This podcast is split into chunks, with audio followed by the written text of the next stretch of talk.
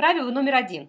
Франшиза – это ваш бизнес на все сто процентов, и только вы отвечаете за его успех. Очень крупные мировые бренды, такие как Макдональдс, Папа Джонс и прочее, они имеют историю огромную франчайзинговую, опыт огромный. И у них настолько все детализировано, что там шаг вправо, шаг влево расстрел, и каждая инструкция, там талмуд на сто листов, где схематично даже нарисовано там, поднимите правую руку, опустите, поверните корпус. Ну, я утрирую, конечно, но это действительно так, там детально. Российские компании, которые начинают свой бизнес по франчайзингу развивать, их даже неправильно сравнивать с такими мастодонтами. Потому что там 5 месяцев опыта или 50 лет. Это разные вещи. И начинающие франчайзеры, они могут не иметь даже просто финансового бюджета на то, чтобы осуществлять поддержку в виде единой централизованной рекламной кампании по телевизору, по всем городам страны и так далее, как это делает Ростик с KFC, да?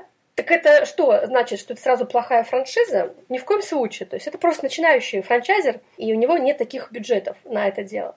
Когда вы открываете бизнес франшизы, который не громкий бренд, не именитая бизнес-концепция, вы за успех отвечаете в том, что непрестанно думаете над привлечением клиентов в свой бизнес. И ждать, что головной офис вам предоставит работающие технологии от начала до конца в этом вопросе, не нужно. Но если вы не будете постоянно настраивать себя на то, что а какие еще я могу маркетинговые фишки взять на вооружение, чтобы больше заработать, больше привлечь клиентов к себе, а не требовать это бесконечно от головного офиса, зависит финансовый успех. Знаете такое правило, да? Чем больше я делаю исходящего потока вовне, тем гарантированнее ко мне приходит входящий поток в виде э, оплат от клиентов. Так вот, этот исходящий поток – это бесконечное продвижение того бизнеса, который вы запустили. А что здесь может дать вам главный офис, то есть франчайзер?